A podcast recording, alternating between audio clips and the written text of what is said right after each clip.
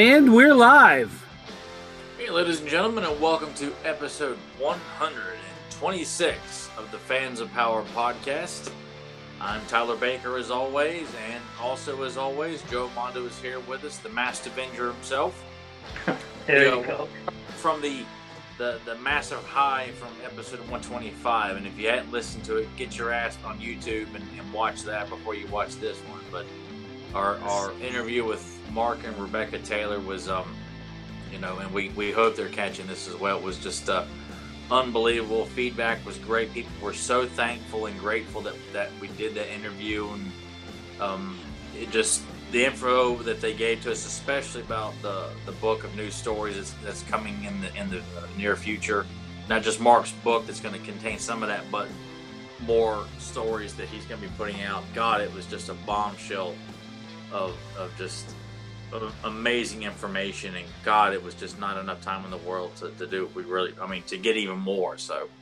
No i mean definitely t-rex that was a that was a roller coaster ride. It was so great just hearing everything they had to say and then of course we hit them with our questions and like you said that was like it was just scratching the surface. There's still so many things we wanted to ask them but you know they definitely they will be back. We'll have them on again and we'll cover a lot more questions but to know, like you said, he is working on, you know, some books. Like the first one, he said maybe wouldn't have illustrations, and I think he said the second one possibly could. And I know that the cover for did he say the cover of the first one that Axel would be doing the cover for that Axel Jimenez? Doing the uh Mark's actual first book, and then and then I, I'd assume you know with the, the the the book that contains the actual stories that uh, Axel will definitely probably. I, I just assuming, you know, but I think it, w- it would be, you know, out of out of line to assume Axel would be contributing to that one as well. If not the cover illustrations going on in the inside of the book, if Mark was wasn't going to do something along and just keep his focus on just the stories and have Axel do like a, a one page black and white illustration of some kind, like spread throughout the book to kind of help give you an idea of he-Man approaching Grayskull or discovering what that uh, symbol was on the trap door or something like that. Everything, yeah. Because he said we'll be finding out the secrets of what was in there and all those stickers and the cardboard cutouts and other things and, and other characters he has. Just to know that we're going back to where it all started, where the magic began. You know, the person who created it is coming back to give us more of those stories that we remember when we, you know, that we loved so much when we were kids, but now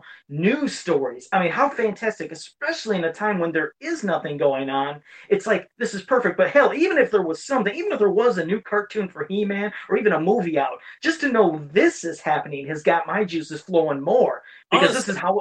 I'm I I'm I don't think I could be any more excited. I mean, because just I've given up on the idea that anybody in Hollywood is remotely interested in giving us a good He-Man movie or giving us a new cartoon series that does it justice. What Mark is doing here, we couldn't ask for anything better than to get serious fantasy stories and uh, it just it's it taking the the the mythology in a different direction the way it was intended to be. So that way people who have this is different like well yeah because the creator intended it to be this way from the beginning. And obviously it got changed you know throughout the years and things like that. So that's why i felt like we couldn't get anything better from hollywood. No because i mean what's great about this is not only is it reaching all the masters of the universe fans that have been you know been around since the beginning and are so passionate about it. But this could reach even a, a newer set of fans because I'm part of a lot of groups that are like Conan groups, Savage Warrior groups, and they will always give mention to some of the Masters of the Universe stories, which are some of the earlier things, whether it's the stories or the depiction of the characters, something that gives them a feel where they think, oh, this is a little more fantasy like, you know, whatever it may be.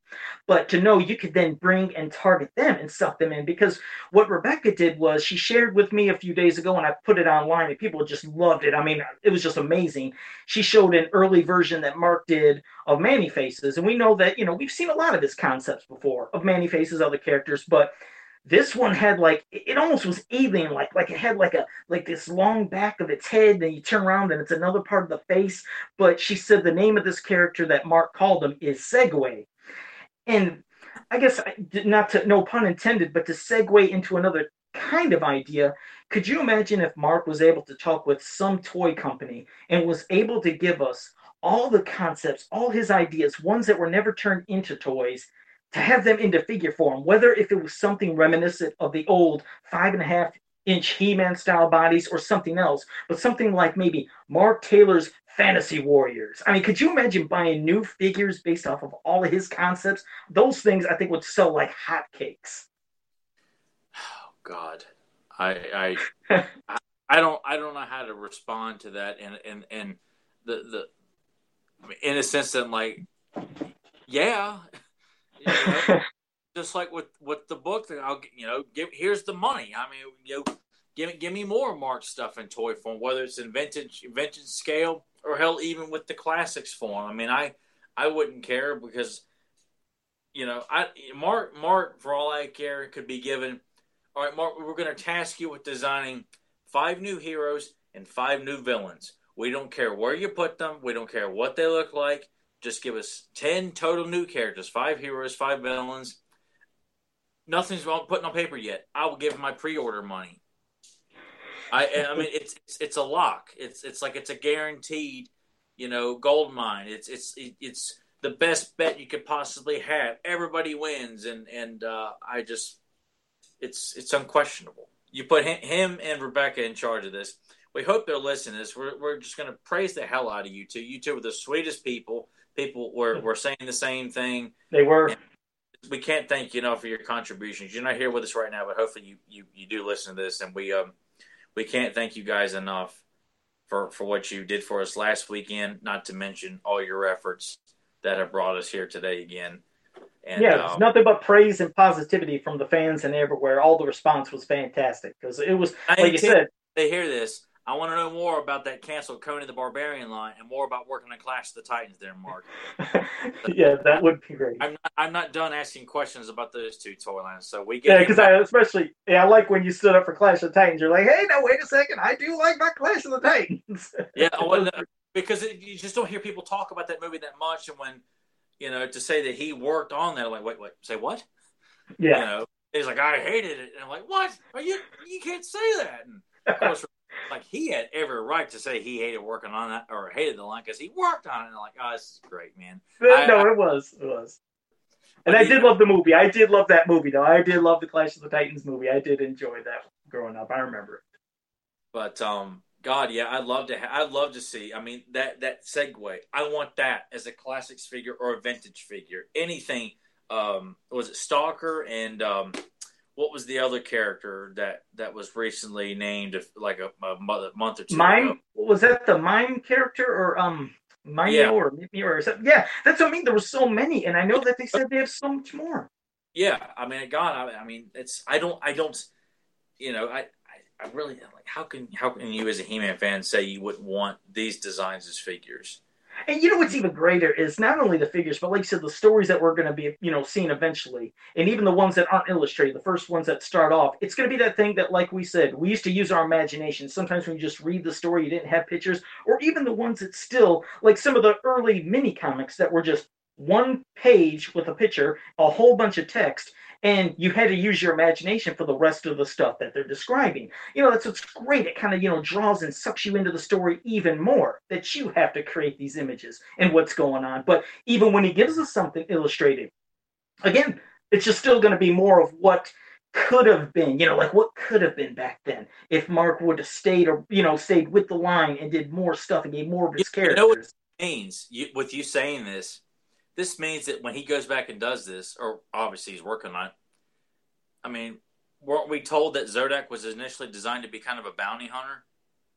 I I think you know, see, and that's the thing is this these stories now and now Zodak is no longer a cosmic enforcer like watching from space. This guy's going around catching people for bounties.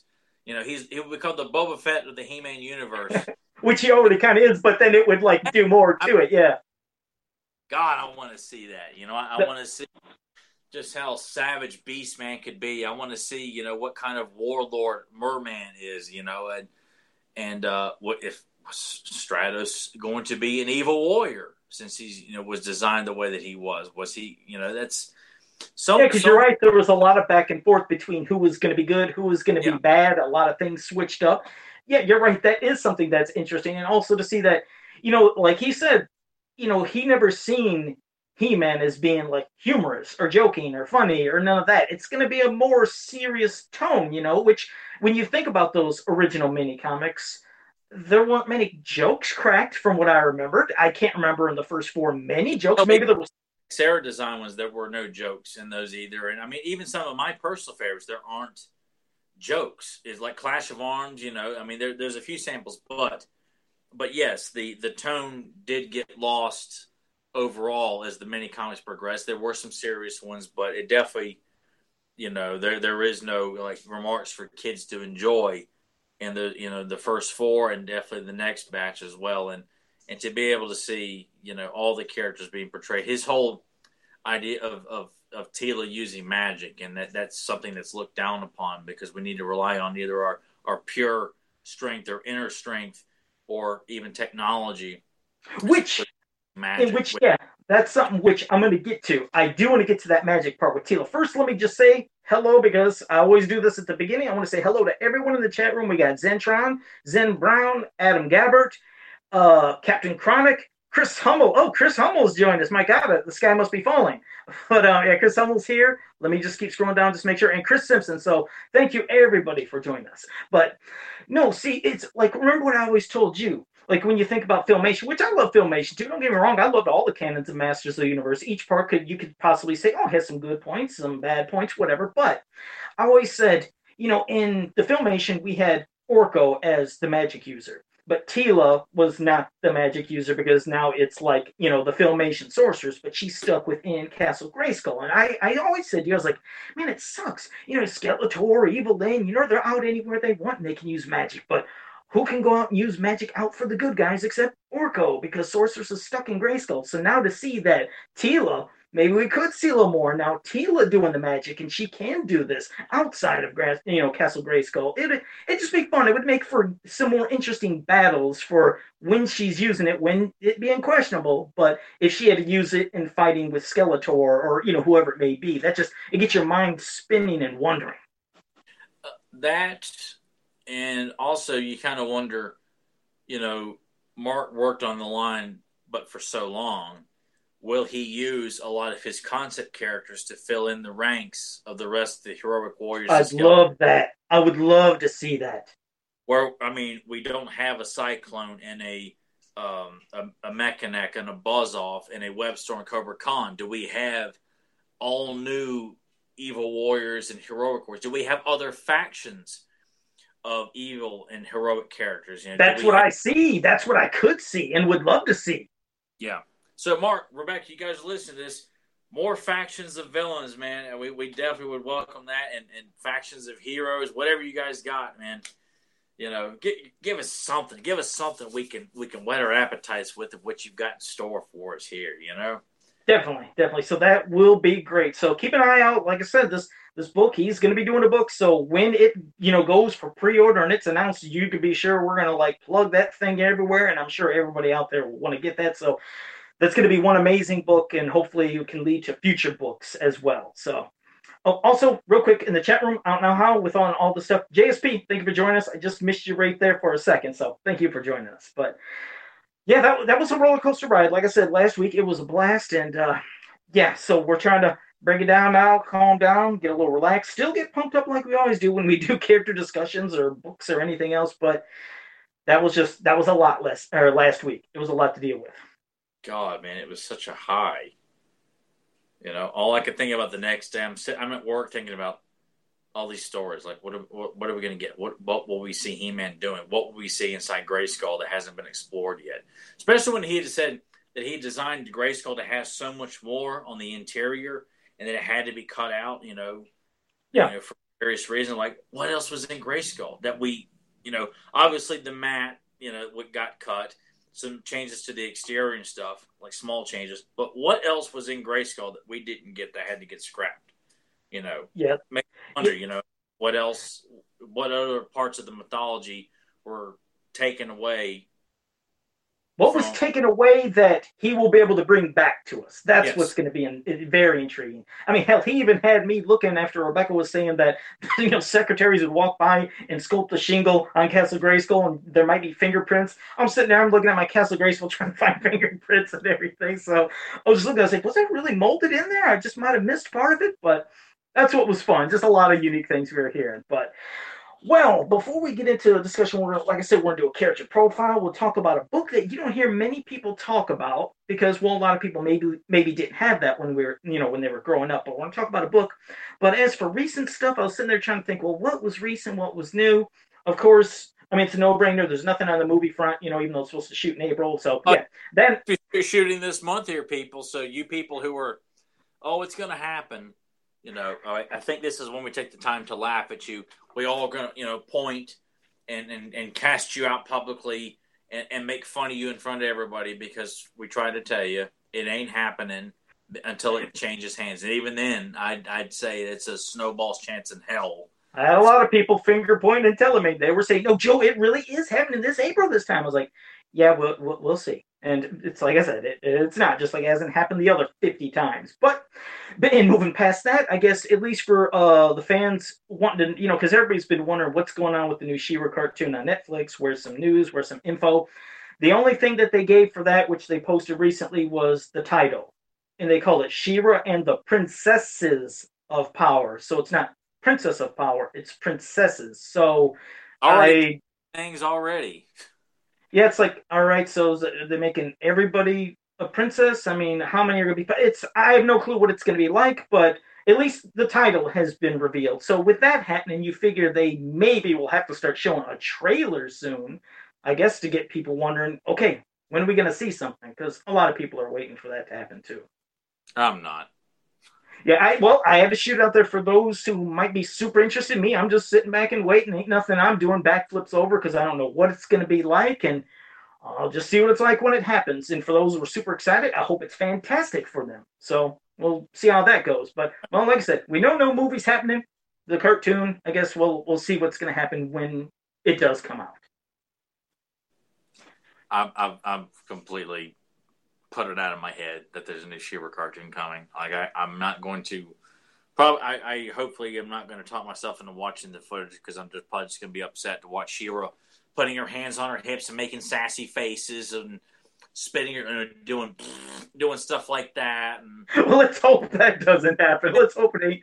like really goofy girl power stuff, but not very empowering girl power stuff. Just very, you know, cotton candy where the girls are doing braiding each other's hair and taking every moment to make it silly with an occasional sword fight here and there. That's not very, uh, but that's what I'm saying. It's not meant for a guy like like me and fans my age or older, or you know, people who enjoy the more serious stuff and would like to see She-Ra presented in, a very you know, uh, strong. No, we're going to make it kind of silly and goofy and Yeah, campy. that's that's what I mean. That's why I, I don't know. Uh, it's like the animation that I've always talked about, how they showed like you know at least that one drawing. So I'm wondering, okay, is it going to be a lack of detail? Will it have those like almost like how we just had Grimbot in the chat chat room? Thank you for joining us. He said he'd worry more about goofy anime faces, which I know exactly what you mean sometimes Yeah. in the cartoons where they have that overexpression of a smile or a weird like anger face, and then like little lines like around their face. The motion come out where, where Yeah, I don't like. or Catra loses her temper. and She starts screaming and yelling at a Horde trooper, and his head. That's what I don't want. I don't want the animation emotions where you're seeing lines around their face and and the one big question I still don't know and I'm sure others who are behind the scenes know this. I'm wondering okay, is is she going to be like a young teen and will she become She-Ra who's also a teenager meaning like you know the tagline for like the action figure said the most powerful woman in the universe. So is she now going to be the most powerful teen in the universe. You know, you wonder. I don't know her age, what it's like, but again, like you said, they're trying a whole new angle. I guess we'll see how it works. I don't know. It's gonna. I mean, whereas the original cartoon made all the characters adults dealing with the issues of the horde, this is probably going to be on the brink of you know puberty and silly jokes like I, I don't know. I just I just kind of feel like it's going to have like a real juvenile tone to it. because you can make children's children's entertainment, but it doesn't have to be dumbed down for a child to appreciate it. You and I would not be sitting here doing what we did or doing today if that's what Filmation with both He-Man and She-Ra was doing, because they weren't. They even said that was not their goal was to talk down to children, you know. And I feel like this is just gonna, you know, be just silly and goofy just because they think they're doing something inventive and cute and funny. I'm like, no, no yeah, which, which you'll, have, you'll have a handful of fans that are gonna they don't care what you give them. They're gonna smack anybody that denounces the idea that this new She-Ra cartoon is not going to be any good.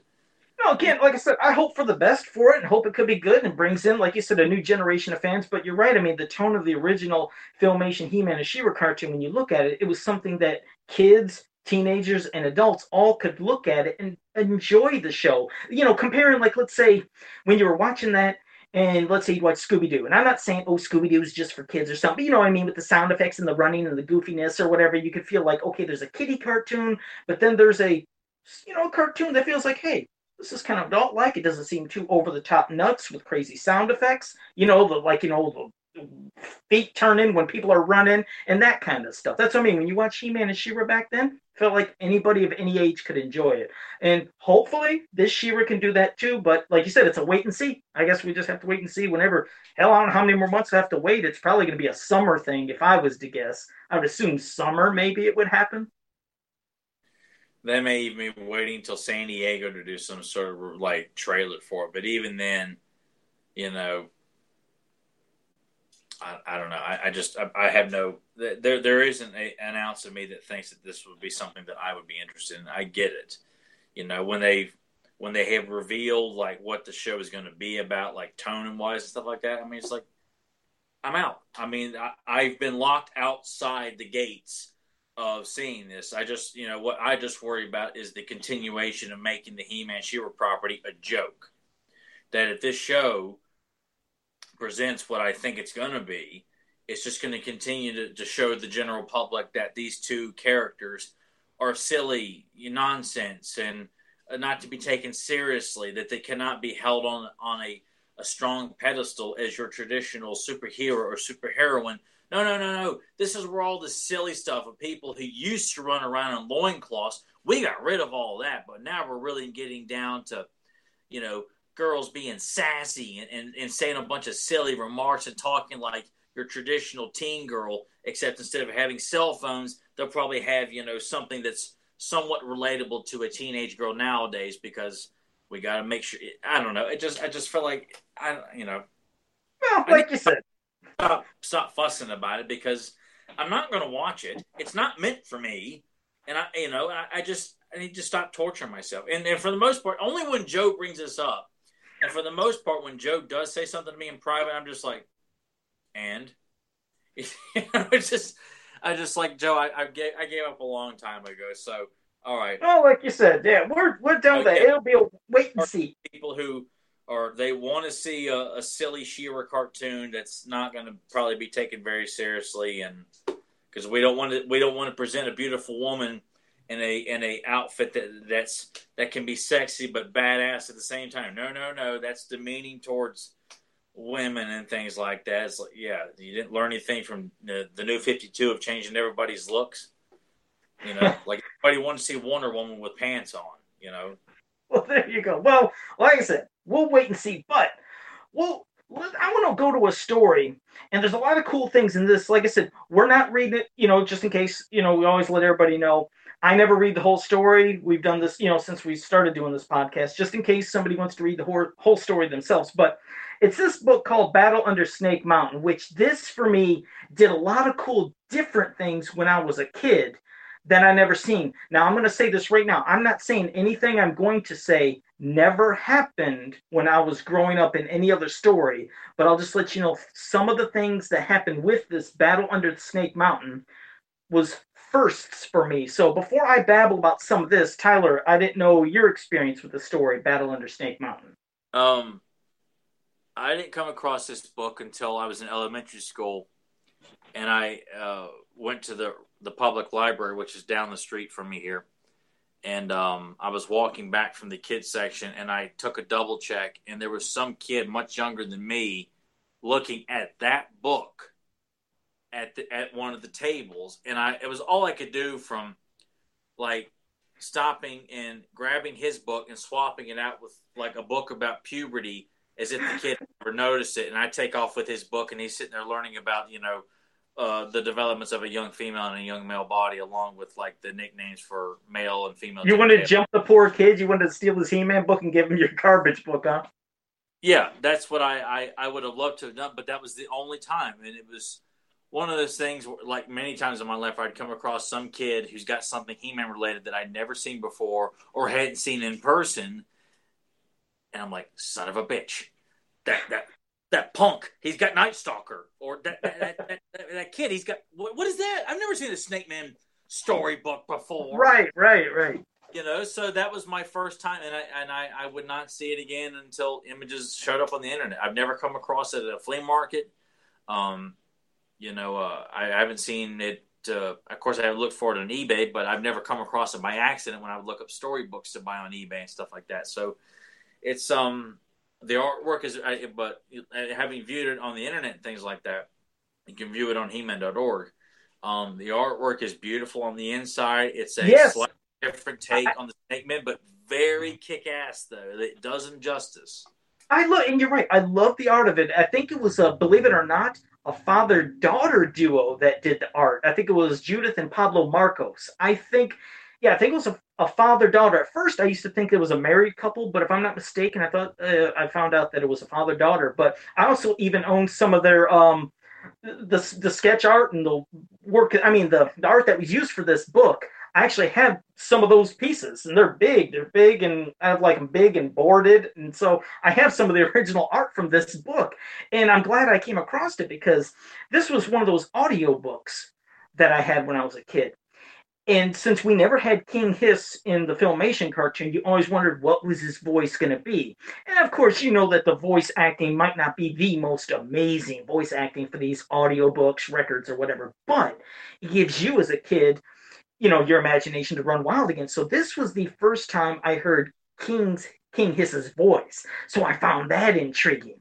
This was also the first time, again, remember when I told you earlier, I said my first experience, not saying it never happened, but also it was the first time where I seen them definitively saying and showing the Snake Mountain toy playset as the Snake Men's home. They didn't mention this as being Skeletor's lair. They said this was the Snake Men's lair. And that, I remember as kids like, this is so cool. And also you found out that He-Man lived at Castle Grayskull, and it was the first time I seen He-Man have a bed. Now, you know probably just as much as I do, if not even more. Do you ever remember seeing He-Man have a bed in Castle Grayskull and all this other? It's like, what is all this stuff that's going on? No, no, and uh, it's it's an interesting it almost felt like this was a story that probably could have been written at the very beginning of the toy line, you know, with, you know, having He Man living in Castle Grayskull as if like this is this is where He Man lives, is in, you know, the ultimate source of power in the universe is inside this castle, and that's where He Man lives, and um, you know, to to kind of tie it up with, I mean, yeah, this, I mean, with them sneaking underneath Castle Grayskull through this this kind of forgotten river that stretches miles and miles from below Snake Mountain all the way up to Castle Grayskull. You know, it's like the Caverns of Fear kind of thing, you know. Uh, but it's the the there's this beautiful uh, image, uh, or, or, or one of it's it's actually there's well, there's several of them, but anyway, there's a shot of Rattlor and Tung Lashor in their boat, and you see this massive shot of them inside this cave with them light, you know, and holding a torch up, kind of lighting the way in the cave, and it just looks so cool. And then when they're underneath Grayskull too, and you see He Man's like getting getting into his bed, and they're underneath there in the water, you know, in their it just looks cool. It just has this yeah. like classic old feel from the very beginnings of the toy line. Yes, it's exactly, and you're right. And uh, real quick, because there was like some uh, Chris Simpson got no, Chris Simpson got a little confused in the chat room. He, he was mentioning, I seen He-Man's before, bed before. He was thinking of when they had Prince Adam showing himself sleeping, but that was in filmation. But no, I mean, as for He-Man and a He-Man's bed, that's yeah. the only time I've ever seen it was in this book. So this was just He-Man. There is no mention of Prince Adam, and he's living in Castle Grayskull. And it, it, hell, I'll even show the picture. That's what cracked me up is they showed a bed. And what's even funnier is I think it had that H emblem that we started knowing from his battle armor and stuff. Yeah. Tell me if you can see that. Yeah, it's right, right on. It's yeah, it's it's that's the insignia on his bed. Like, let's ever know this is He-Man's. Damn it! That's what I thought was cool. It's like He-Man's bed, and it's He-Man, and he doesn't have this. He didn't even get a chance to get his uh, power harness on because that was. You're right. That was the plan. The plan was King Hiss found out from some of his snake warriors that there's this underground river or something that leads, and he's talking to Rattlor and Tung Lashor and letting them know that it leads somewhere. You know, want to know where it leads? To underneath Castle Grayskull. So he wants to see exactly, he wants them to scout out and go by taking, like you said, that kind of little boat all the way through this river to find out where it's at. And coincidentally, they'd be right under He Man's room. They go back, let King Hiss know, then they all travel and they pop up through like one of the bricks. And another thing that was kind of cool was to hear, hear about this kind of like like a venom that King Hiss yeah, poison. Yeah, a poison that he put on He Man's hand while he was sleeping that paralyzed him. I was like, what's another cool thing? I just there was so many cool firsts that I seen in this book that I didn't remember anywhere else. And again, I'm not saying in other countries they never did it, but it just this seemed like it had a lot of firsts and it was very intriguing. And and you can, like you said, you can find this online. I think, like you said, He-Man.org even has it to where you can look at the book. But I think YouTube, they uploaded the audio version of this. So if nobody's ever heard the audio for it, you can listen to it and you can finally hear, you know, a, a King Hiss voice, if you will. Like we said, not the best in the world, but when you're a kid, I know that you at least listen to other audio stories, Tyler, whether it was a record or something, it sucked you yeah, in. I, I, had I had some of those, uh, like like from the Disney collection. I did have. Um, I ended up getting Revenge of Skeletor from a kid in uh, fifth grade who didn't want it anymore. I traded him something. He gave me the book and the cassette tape, and I went home that day and listened to it. And it was okay when I was so used to filmation, still watching the VHS tapes. I mean, nothing could hold a candle to to that, but it, it, it was all right. And then you know, I had uh, Thundercats and Transformers on on uh, on cassette tapes as well too. But um, those were always fun, and I, I'd have been all about it. God, I wish I had had that book when I was a kid. It just um, just it's good to the... see the Snake Man. Like you said, when do you you didn't get many? I mean, we know the mini comics had. I mean, yes, they were in other books as well, but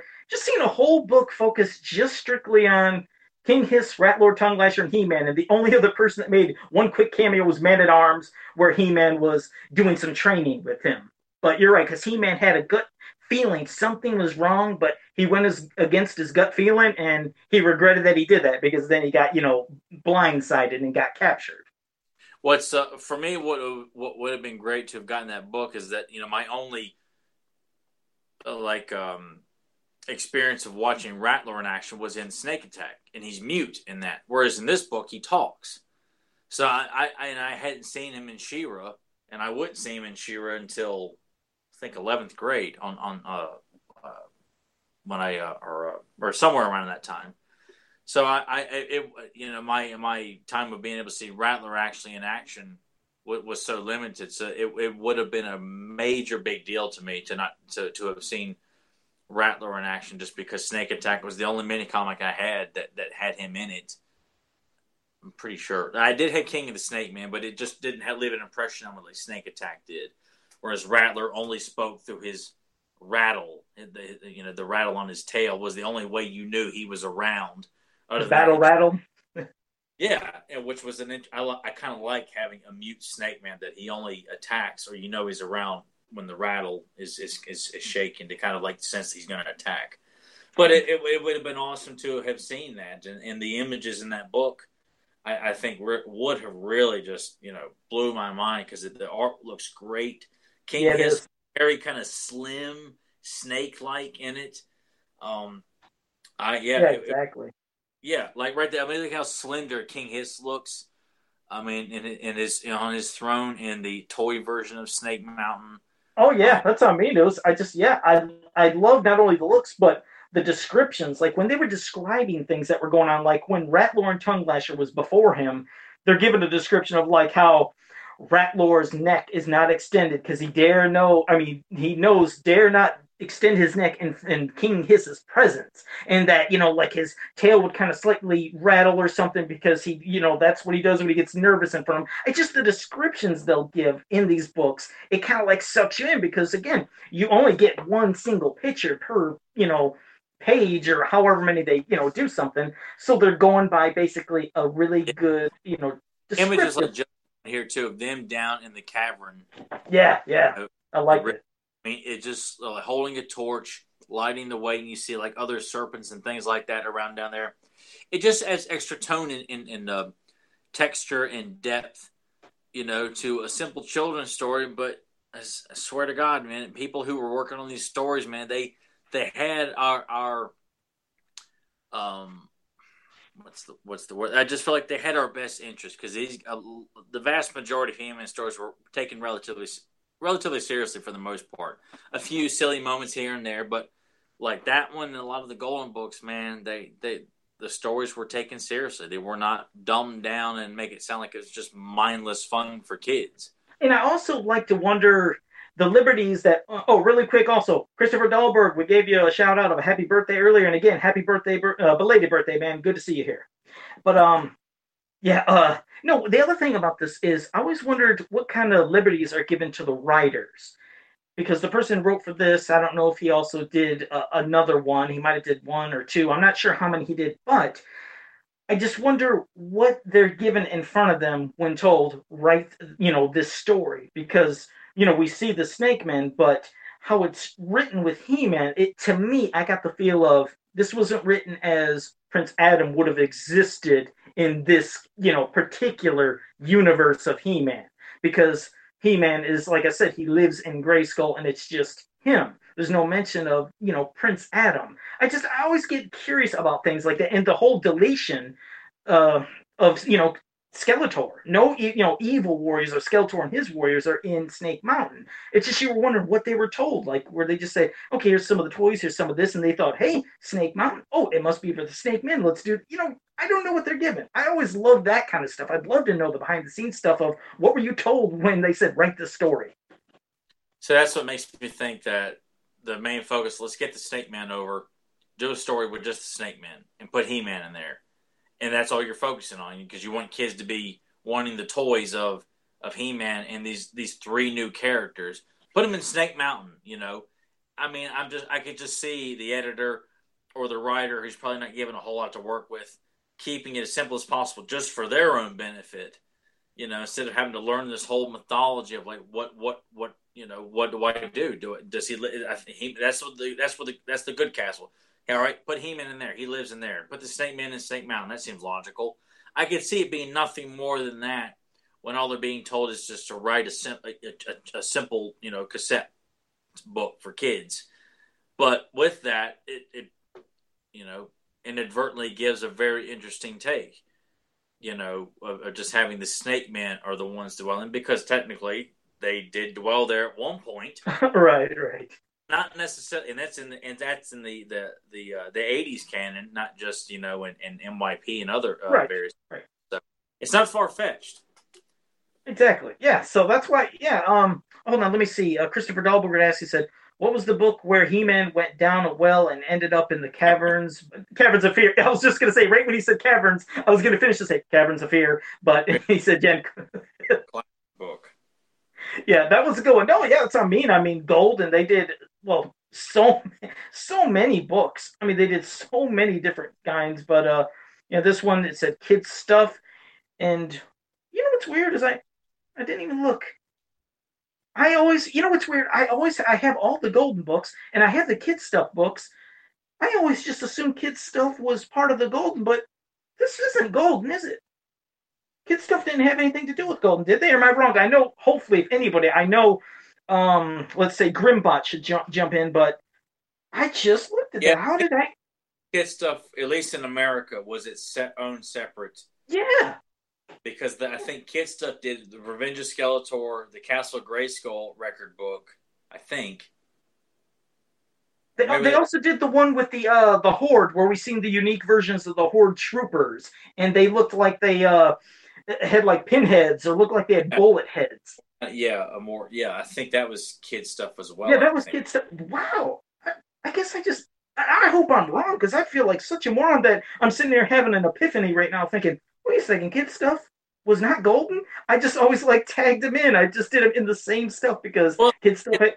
well, because most of Golden Book stuff was strictly just the book, whereas kid stuff focused a lot on record books and cassette cassettes with books.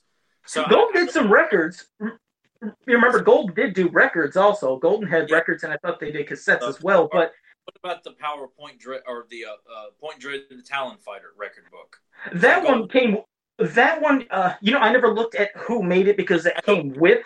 Boy, but who who did it? Did an outside publisher like Golden Books put that? I mean, like put that together for Mattel to to be put with the Talon Fighter, or well, again, because I've got the book, I just don't have it here. It's, oh, I have it. I mean, I have it as well. But since that was a special one, I used to keep it separate from my other books because I knew, oh, I didn't buy that at the store like my golden books. So I assumed that was just probably inside something within Mattel. I would assume. I could be absolutely wrong. I had the book here, and there's no. Um, of course, I'm looking at the Dark Horse release, and there's no. There's no. Uh, yeah, I don't think Golden did that. I don't it might. It, well, this one just says Mattel, and that's it. So maybe it was Mattel that put that one together, and you and used their their current, um, you know, roster of artists and writers and things like that for this one. So yeah, because I didn't think Golden Book did that Power of Point Dread one. I just uh, and like Peter Pan was also a, a, a children's company that did or uh, books on uh, like record because I, I think I had Thundercats, the Unholy Alliance. Uh, that was was to, released through Peter Pan. I think a lot of various um, other record books from the late 70s. Well, I mean, I guess if this can make sense, the, the way I connected the Power of Point Dread, that record book that came with, well, Point Dread Talon Fighter, was just like how we got mini comics with characters, we got a big book with a record with one of their, you know, place, I mean, you know, with their vehicles. So I figured it's just Mattel, just like the Power of the Evil Horde that came with um, Hordak and Grizzlor's two pack you know how yeah. it had that book and cassette? That was like just Mattel. So yeah. I guess I consider that just Mattel stuff. Yeah. Yeah. And I'm looking at it here too. And I mean, I, I can't see them. I mean, they made, I mean, it's, yeah, I, it's got to be just Mattel. Like they yeah, did, yeah. Not, not, yes. uh, pimped it out to another uh, source. Yeah, so this again, kid stuff, uh, and this book it is well worth finding if you can get it, and it's one of the ones that doesn't pop up too often, just like the one that has the horde and all that stuff on it by kid stuff. That also is another one that I think came with a, a cassette. But there, this is well worth getting if you never got it. Fantastic art, great story, and some stuff that, like I said, were firsts for us back then. But well, uh, now that that's over, and speaking of how I just mentioned, I guess it's sometimes things are meant to happen for a reason. We're talking about the two pack of Hordak with Grizzlor, well, we're going to do a character bio on Grizzlor. So, Tyler, why don't you start us off with Grizzlor? Some of your first impressions of him, toy, character, wherever you've seen him, or how it went. Yeah, um, toy was the first time because I, I, I got him uh, at a flea market in Pennsylvania. Um, I think it was before my brother was born, or or not too far from that. And um, I, I, saw him, and I, I had an idea of who he was, and my granddaddy bought him for me, and I think to this day he still remembers purchasing that for him because of him, him being such a furry character.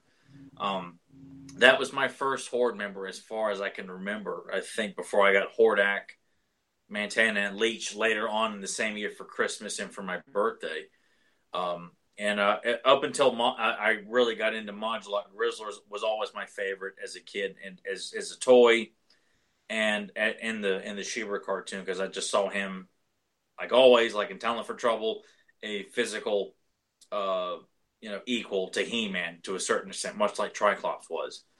And um, I, anytime he popped up in the She-Ra cartoon, it was just, oh man, Grizzlor's in this episode. Like it was just so exciting. I love seeing Leech and Mantenna, but Grizzlor was just like over the top for me because I just loved the character. I never saw him as being portrayed as oafish or buffoonish until later on when I would see other episodes or kind of have a better idea of like, God, they really made him look like an idiot in this cartoon a lot of times. Not all the time, especially when you look at it. Even in the She-Ra cartoon, he looks with the big fangs coming down, solid red eyes. He just looks like a badass. And, you know, they have him offering ties to Hordak for Horde Prime's birthday, and he gets thrown down the chute, you know, and stuff. yeah, like one for each head. I always remember that. Yeah, I do remember that.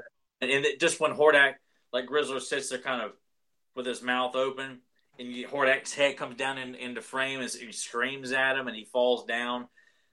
I, I'm I'm not an advocate for for silliness, but damn it, that's one scene that, that does make me chuckle when I watch for one of a horse. I do like that scene. No, but like you said, I mean, it happened with other characters later, where you know everybody sometimes they get the silly treatment, including, including Beastman. One quick thing, I thought I might be wrong because you mentioned his big red eyes in the cartoon. I thought they were yellow because I thought it used to drive me nuts as a kid. Uh, because all right, let me clarify this real quick here. Go I just want to make sure because the toy yes, I thought had. Damn it! I'm I'm okay. thinking well, the reason it came into my head was because I thought it drove me nuts. Here. Yeah, because the toy I thought had red and red, yellow, right? Yellow pupils on the classic figure. yeah, because I mean, to settle this right now. Yeah, because the the vintage toy red, red eyes with yellow pupils. Yeah, and, and I remember that's what as a kid used to drive me insane because I remember the toy had the red eyes with the yellow pupils, and then the cartoon was just yellow. I was like, oh man, where's the red? You know, because I always thought it looked more evil on the toy, but no, I no, I always loved the toy. I love the card art back from. Like I said, he always to me looked like a demented, insane critter. He, for whatever reason, he reminded me of critters. I know he's not supposed to look like one, but that's me looking at his card back art. I thought he looked like a critter, and those that was a wicked movie, and those things freaked me out. And his teeth looked just so, just so sharp, like he was razor sharp and rip you to pieces. And the cartoon came, and I did like him. Don't get me wrong, but man, I'll admit I was a little disappointed that he wasn't more like the toy. I was like expecting more of the wild hair and looking more evil, but I could understand them not wanting it to look too frightening in the cartoon, so they tightened up his, you know, his fur and made it like, you know, a little more tight do and everything, not all wild and furred out. But easier to animate, you know, whereas you know, at least sure, sure, close to their their toy counterpart, Grizzlor's kind of like his character. It'd be hard to animate all the fur, especially yeah. Back then, you're right. They wanted everything to like be reused in mirror, you know, images. Unlike MYP, yes, we got to see where he'd look a little more ferocious. Again, no pun intended, but you got to see more of that fur. Yeah, and um, that's how it was. Yeah. Yeah. Um, I mean, overall, I, I mean, he's he's such an imposing character, and I and I, I like his place in the horde is essentially i mean in like in the mini comic he's this kind of legendary beast. But I, I, mean i think the, the the typical like role for him is to be the person in charge of hordak's prison cells. Like he's the guy that you know keeps keeps prisoners in lockup. You can't get out and if you do you got to go through grizzlor because if if he puts you in you sure as hell ain't getting out kind of thing. And I, I think that's you know whereas Mantenna is kind of like, and I also figure like Grizzlor's like the muscle for the Horde as well. Leech is kind of like that as well. And then you got Mantenna for reconnaissance, and Modulok is your technician. So Hordak has kind of got a lot of the big uh, basics filled out within his immediate faction before the Horde really got spread out and, and made even bigger. But um, I, I, always thought that was a that was a cool, and he, of course he kind of serves that purpose in Secret of the Sword when he's um, you know, kind of running like mission control and in charge of uh, security over the prison cells at the fright zone. Oh, okay. Wait, wait. One quick thing because it sounded like it, slightly glitched when yeah, you were talking about like staring at me like Joe. Yeah, it, it seemed like it, it, went glitch. You were mentioning in Princess of Power, and then it kind of had a weird issue for me. I was saying is that they, they you know, in, in Secret of the Sword, they display Grizzlor as being the guy in charge of, of the prison prison oh, cells. Oh yeah. Oh yeah, yeah, yeah, exactly. And and you're right. When you went back to talking about him also being the muscle, you're right. He was always more of the muscle for me. Even though Leech, that's a big dude. Leech is I always yeah. picture, especially the figure. That's a big boy. But it's like he's big. He can get you and suck your energy. But I see him as obviously slower. Whereas Grizzlor, he's muscle, but you could picture him being quick and you know agile and also super ferocious. Like God, I would not want to tangle with this guy if you got into a fight with him. Yeah, and and that that description really fits the the 2000X design. Like I when when we received that that look of of him looking essentially like a bounty hunter with his variety of weapons and knives. Love that. Yeah. You you picture him as being like someone like of a tracker almost, like someone who's on the hunt. If Hordak I need you to go capture uh, Mekaneck for me.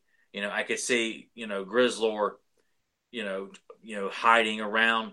You, I, mean, I always like he could probably like you know could smell certain things, but he just looks like someone who would be kind of like Bane.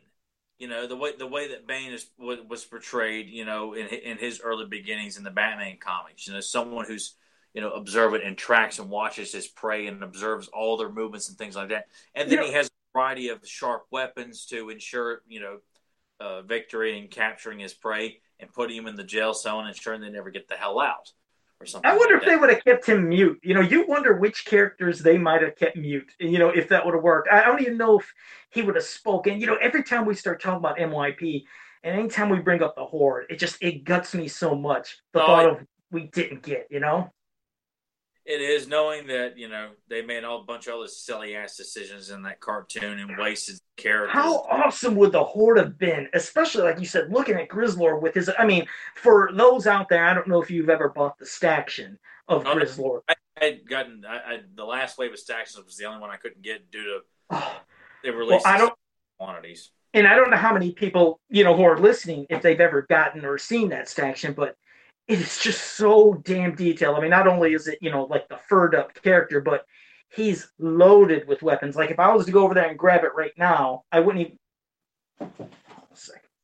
Okay, just hold on one second. Hopefully my mic and everything doesn't pop off. I'm going to grab this without things falling. Grab his Grizzlor staction here, so I'll, I'll entertain you here until I'm he... coming. Okay, I oh man, let me just try to grab a little stack of them because I don't want to get them all because I mean there's literally too many, but okay, here I come. All right, first, Jesus, let me set these down. This is just unbelievable. First, here is Grizzlor. This is just such a damn awesome, wicked looking sculpt and design. Like I said, the fur, I mean, you can do it just like you did the vintage toy. He comes with that cool ass crossbow. He has this knife. He has this pack on his back where you can load up the weapons. And then now I'll show you. This is unbelievable. I got all these weapons here. This is some of the stuff he has. I mean, I got a handful of this stuff. He he has I don't know whatever the hell this thing is. He's got two of those. Like he's got two. I'm sorry, he's got four of them. They gave him four of those weapons. Then he had, like I said, the stuff you've seen. Then he has like almost his version of a Jason Voorhees machete. So he has Horde machete. He's got um cool ass, you know, like almost like a I don't know if you want to say it's a samurai. Yeah, it was a sword. Yeah, katana. And then this, I love that. This has to be my favorite one. Is this cool ass axe because yeah. I don't know if I can get the detail, but there's a horde emblem on that axe of Hordak's face on the axe. So it's just he's a weapons master. So could you have pictured him in the cartoon coming out and throwing things, knockout darts, fighting with sword, shooting crossbow? God, oh damn it! That's makes it sound like that he could have been a bounty hunter for Hordak. Yeah. You, know? I mean, you just Leech and Mantenna, you know, we, we obviously the staction forms they only came with the crossbow and that was it. But for Grizzlor to have that that design of someone who's got a wide variety of knives and, and little hatchets and swords and maces and stuff, you know, they're they're there for a reason and they look like they're there to take out a wide variety of prey. You know, um, but also as um, maybe possible like torture devices too, since he is in the prison cells, like in charge of the prison. You kind of figure if you know Hordak's got to interrogate somebody, put Grizzlor in there with him.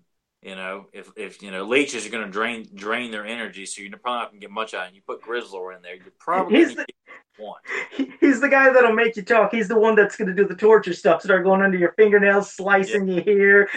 yeah, he's going to be that. It's going to. He's the one that you see in the show where they roll out that you know big thing that has all the weapons laid before. He's like, ah, and he's going to each one, which one he's going to use. I can picture him doing that to yeah, torture I, people. That I can see that too, and and not even really have to say anything. Like Hordak just kind of stands there, you know, off to the back against the wall, and waiting for this guy to crack Grizzlor doesn't say anything other than going over, picking his weapon of choice, or walks over to the guy, and then either the guy's going to crack or he's going to take some punishment until he gives gives up what Hordak wants. I mean, God, that, that that's a sequence. Axel, illustrate that just for the hell of it.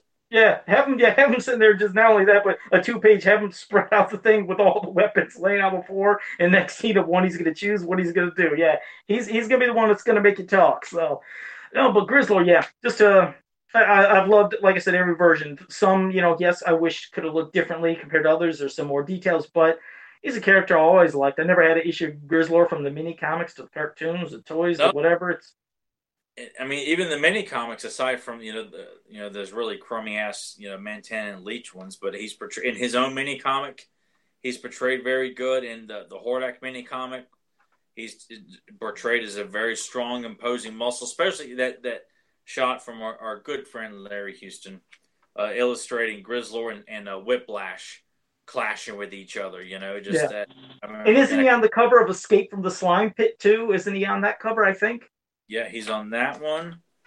Um, and he's got kind of like crazy. Isn't his hair almost Wolverine like at one point where it kind of. And, and also on the War Machine, also. He, yeah, where he's got kind of a, the Wolverine kind of pointed hair, which yeah. I, I saw that as a kid. I'm like, I don't, I don't like this look. I don't, I don't like that look of, of Grizzlor.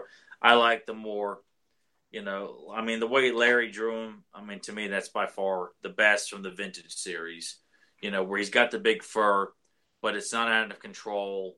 It, it's more kind of you know it just it just adds it just makes him look more ferocious the way Larry. And was it was it Bruce Timm who did did uh Bruce Timm do the card back art for the two pack with Hordak and uh Grizzlor?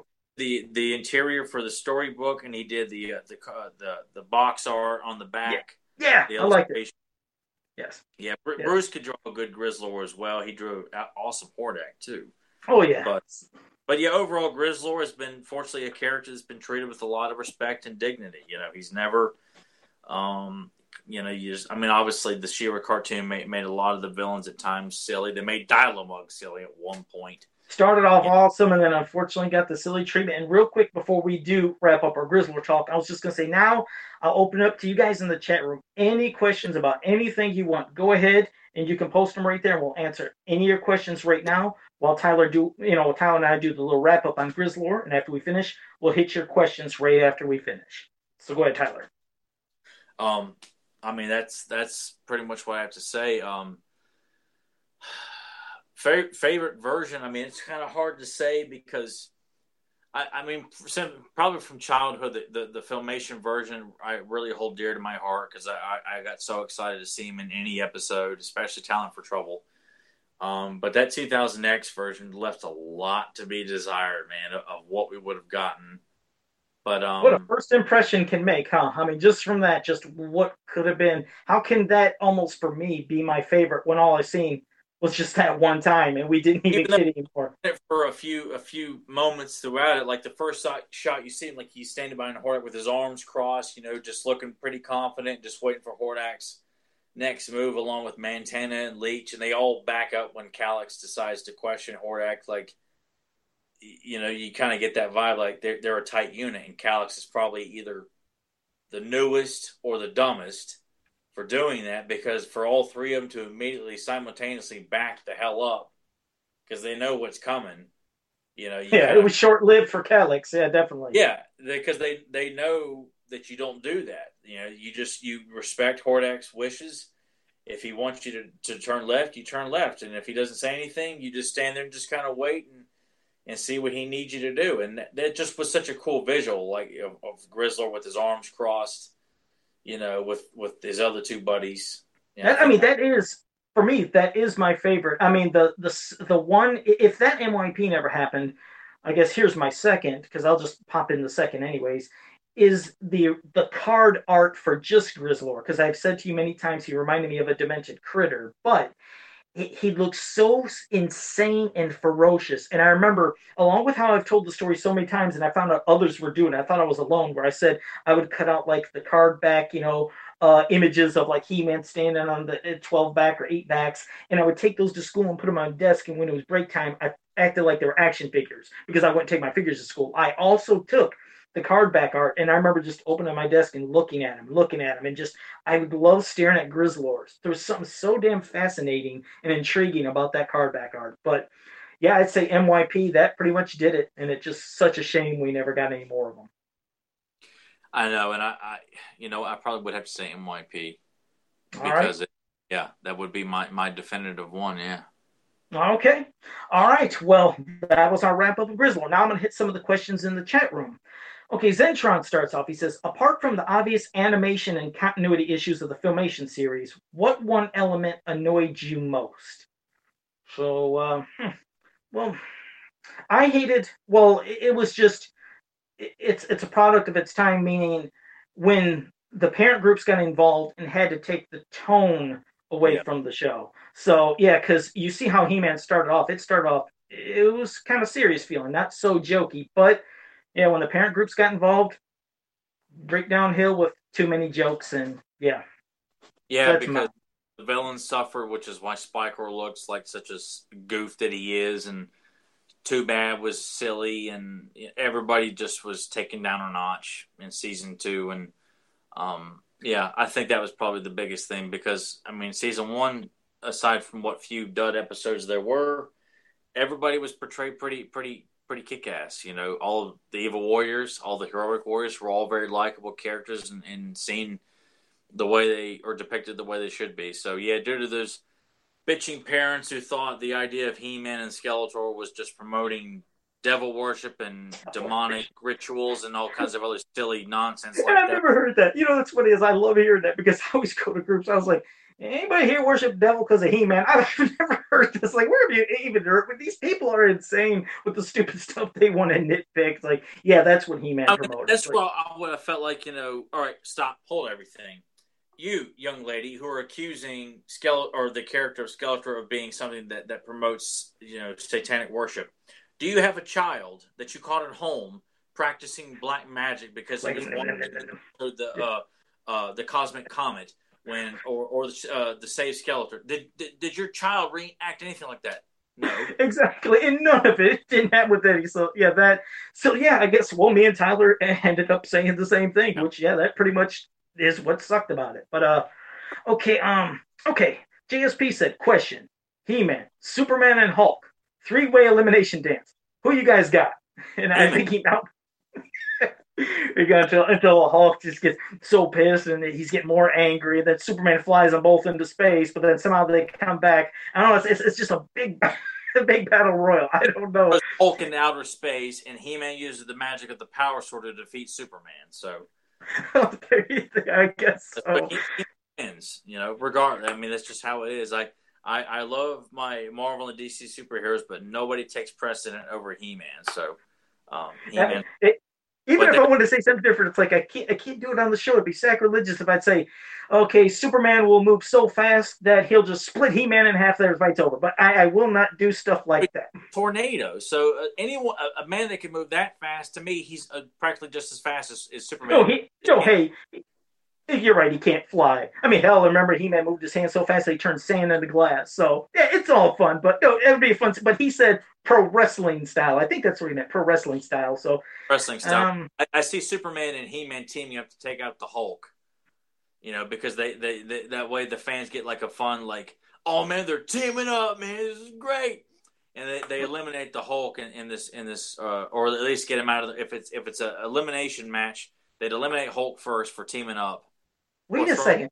Don't you realize this is Hulk's time to actually do something that somebody else does? Hulk out, and he starts getting pissed and more angry and angry in the ring, and he's shaking the entire ring, not just the ropes or nothing. And he double clotheslines and he knocks them both out. And he pins them at the same time, and Hulk leaves. So Hulk knocks out He-Man and Superman and wins after he hulks out in the ring. You are a terrible wrestling booker, man. I had to do it. I, I had to do it quick. I had to do it. So Hulk wins.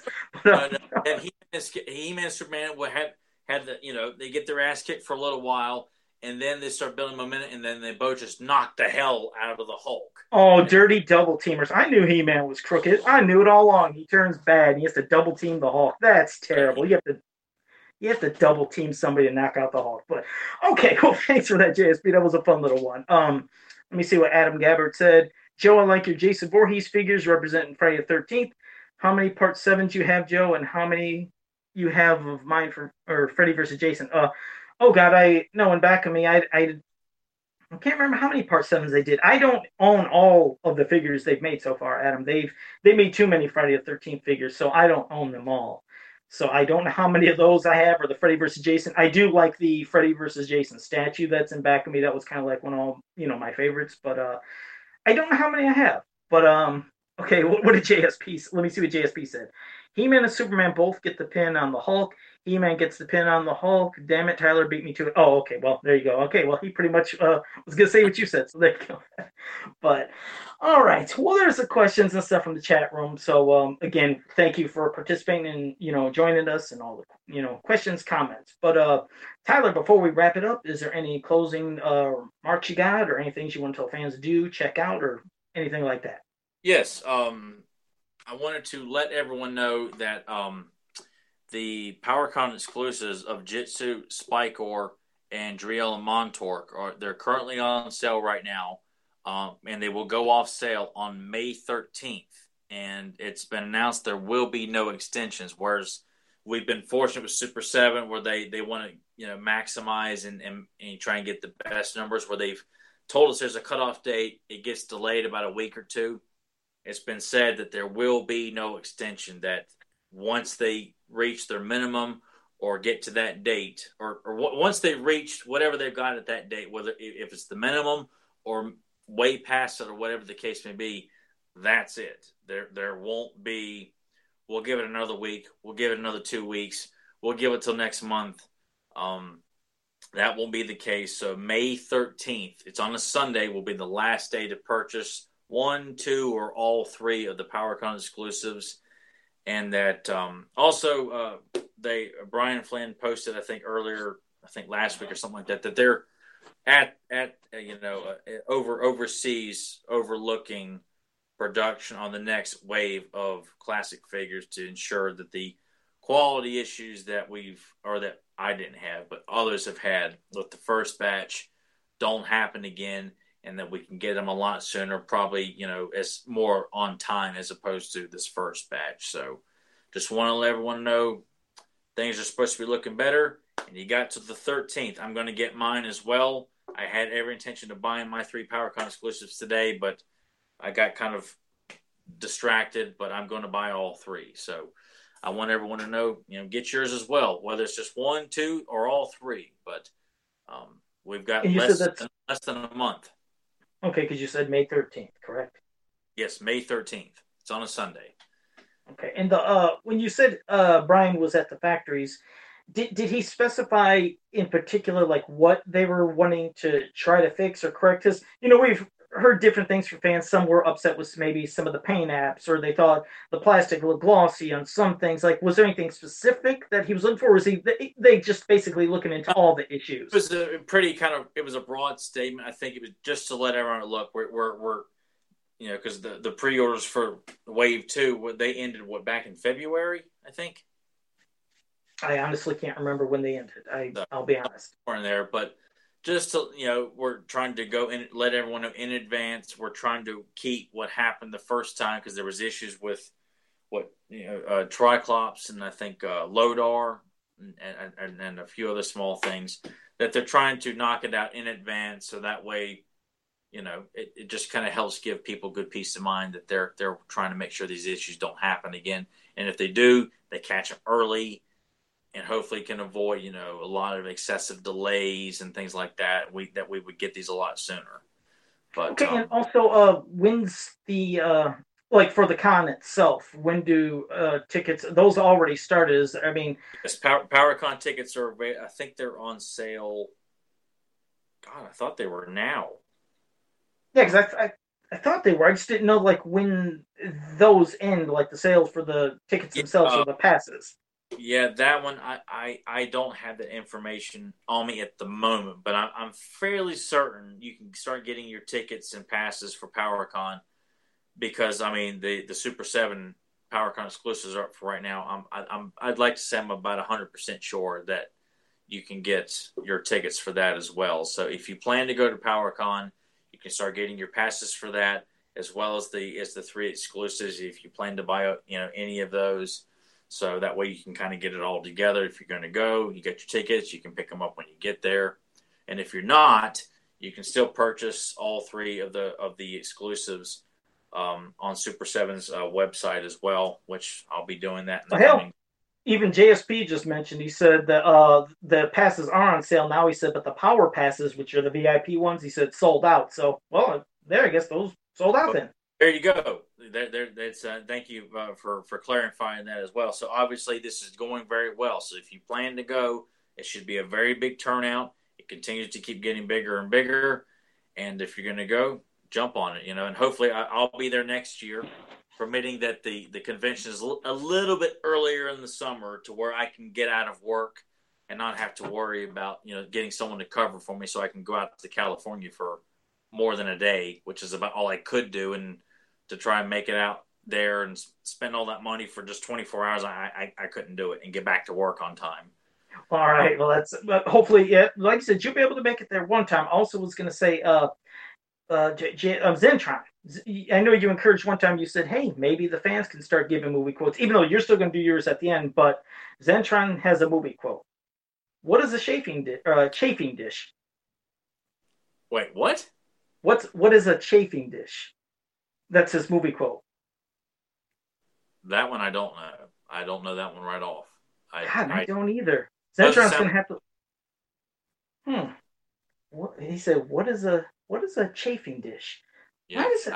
I have Damn, no I, well, Zentron, you got me, you got Tyler, so you have to post that, and I'll be curious to see what it is. But uh, all right, well, let me say, well, again, thank you everybody for joining us. Hope you're here next week, and like again, you have any questions next week, you shoot them at us, and uh, hope you enjoyed this episode. Now I'm going to say what I always say: go to fansofpower.com, go to popculturenetwork.com, go to he-manworld.com, and on Facebook. Go to Masters of the Universe He-Man is your ultimate fan group. All great places, all great people. So until next time, have a powerful day. But if the forces of evil should rise again to cast a shadow on the heart of the city, call me. That's right. That's Batman, baby. I there. I knew that. Right, I finally got some. And also, Zentron said it was from Hot Shots. How the hell? What part in Hot I- Shots? I, I love Hot Shots. Got over 20 years. I've seen the second one more than the first one. So that's he clear he he got got one from Hot Shots, but I no, I haven't seen Hot Shots since I was little. Damn, that's yeah. I, God, it's been so long. I mean, I, I remember seeing Hot Shots. I loved Hot Shots, and I remember the second one. I know they kind of like uh started off where it was like mocking Rambo or something. I think wasn't it? Rambo, Basic Instinct, and stuff like that. Which is why I watched that one a bit more as a kid because of Rambo. All right. So, okay. Well, there you, you got you stumped us, Zentron. So that's pretty cool. So, all right, guys.